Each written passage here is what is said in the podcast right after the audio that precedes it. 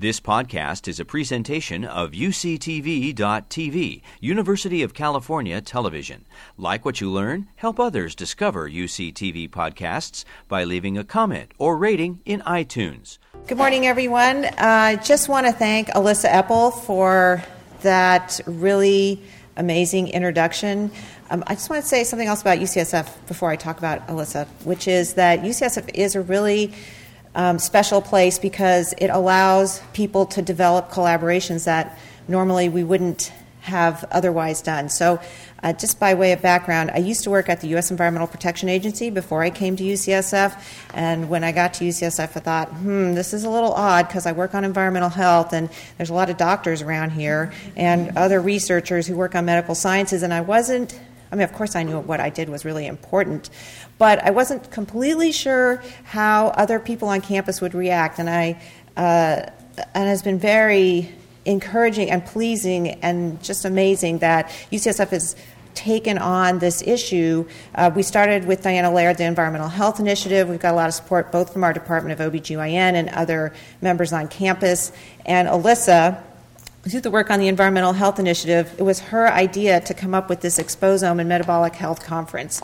And uh, because she sees, along with other people on campus, the importance of understanding the exposome and environmental influences on disease, because as Dan Lowenstein mentioned, genetics won't be the only solution to our challenges, our health challenges.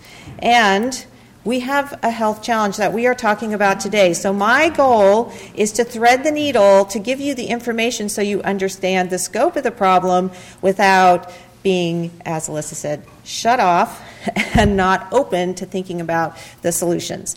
So, first, I'm going to give you some scary messages, but then I'm going to talk about some positive actions that have happened with your help. So, um, as you know, we have an obesity challenge in the United States. Uh, there's, this is a public health, really, it's a public health crisis. And now we're seeing, um, because of this, along with other types of chronic health diseases, a, a change in the curve around actually even life expectancy, particularly for certain populations in the United States. So it's something that we urgently need to address.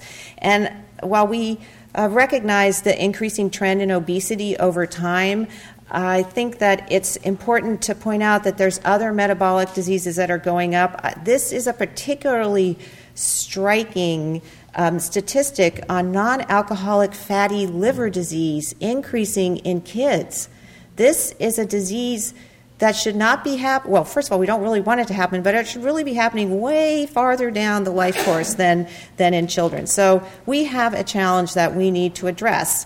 And one of the challenges that we have is that this short time frame in which we're seeing these increases in obesity and metabolic diseases are happening in such a short time frame that we can't just look to genetics as the solution to this problem. So I'm going to talk about industrial chemical exposures. Um, industrial chemical exposures have also increased or the manufacturing and production of industrial chemicals have increased greatly since uh, starting in the 1950s, over 15 fold.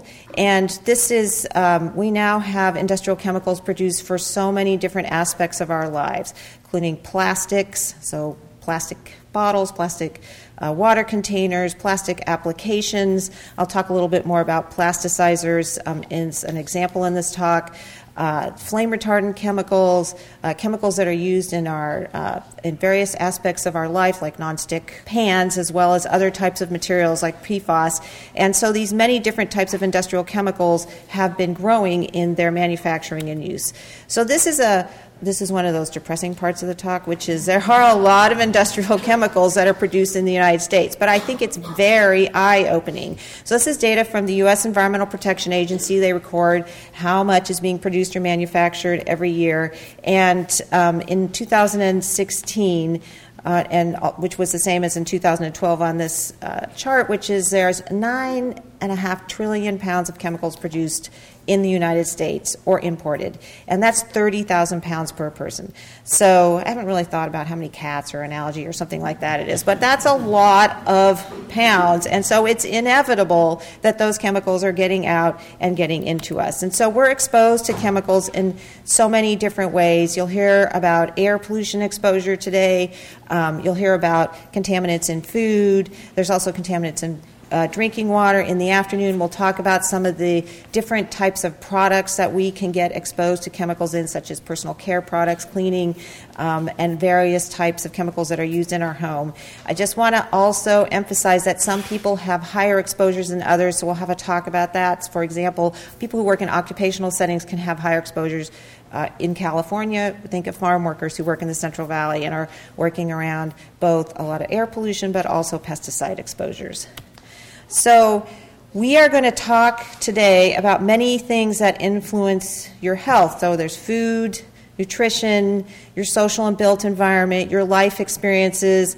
We, I, on our program on reproductive health and the environment and the Environmental Health Initiative, we're focusing on industrial chemicals uh, for uh, two reasons. One is we feel that they're undervalued in the research process, meaning that we actually don't know that much about the extent to which we're exposed to these chemicals and how they can influence our health. So it represents an opportunity for us to expand our knowledge and get better information about some of the risk factors that can be leading to these uh, growing disease trends. And the second is is that because once we identify these chemicals, we can intervene, and this is the good news part I'm going to talk about in a minute. We can intervene, prevent them, lower the burden of the chemical exposures and improve health.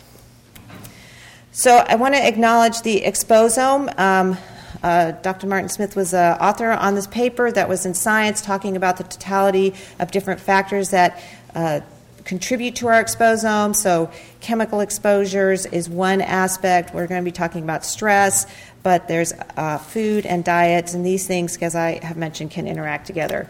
But we know from studies that we have done, both at UCSF as well as other people across the United States, that we're all exposed to different and many industrial chemicals. This is from a study that we did, it's a little bit old now, but still true, um, that we looked at um, the data that's collected, it's a it's a, a, survey that's done of the U.S. population. It's a representative survey.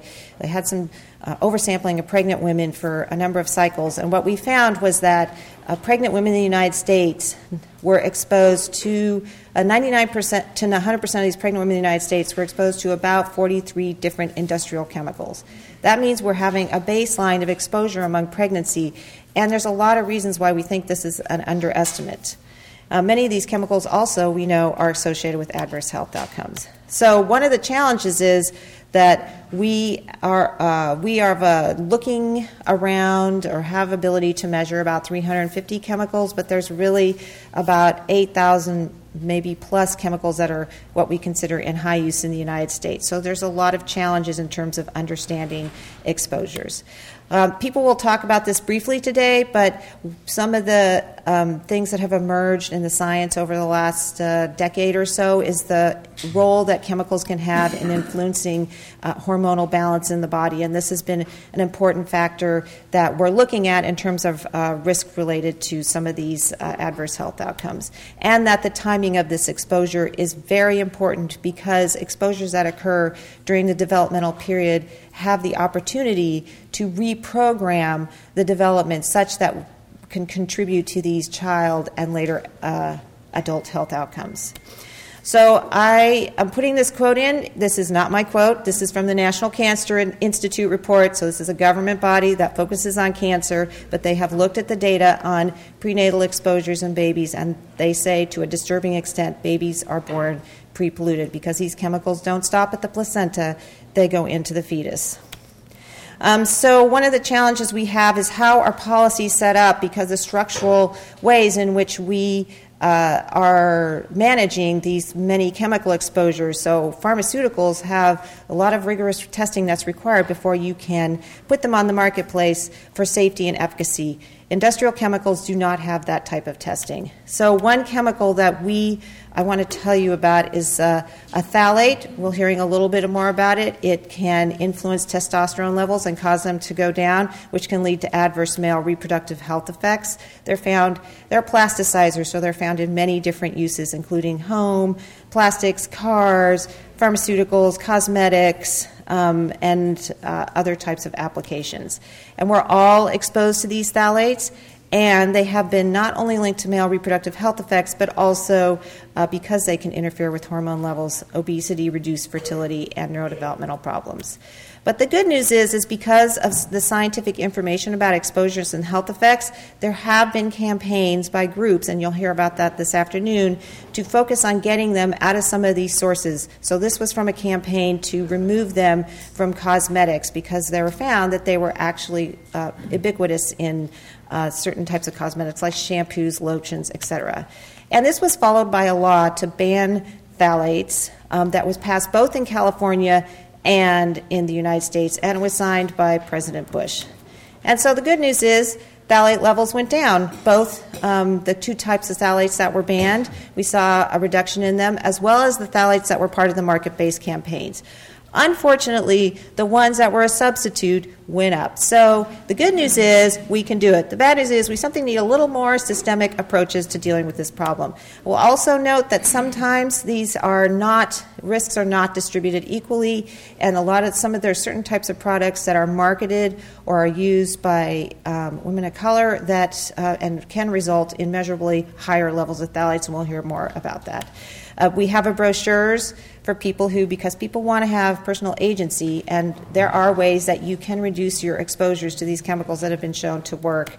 But we also want to make sure that we're focused on more systemic changes. This is a quote from um, Dr. Jeannie Conry, who's the president of the American Congress of Obstetricians and Gynecologists, our clinical partner in focusing on environmental reproductive health, saying we must shift the burden of proof from where it is now on us to the manufacturers before any chemicals are released into the environment, and that is our goal.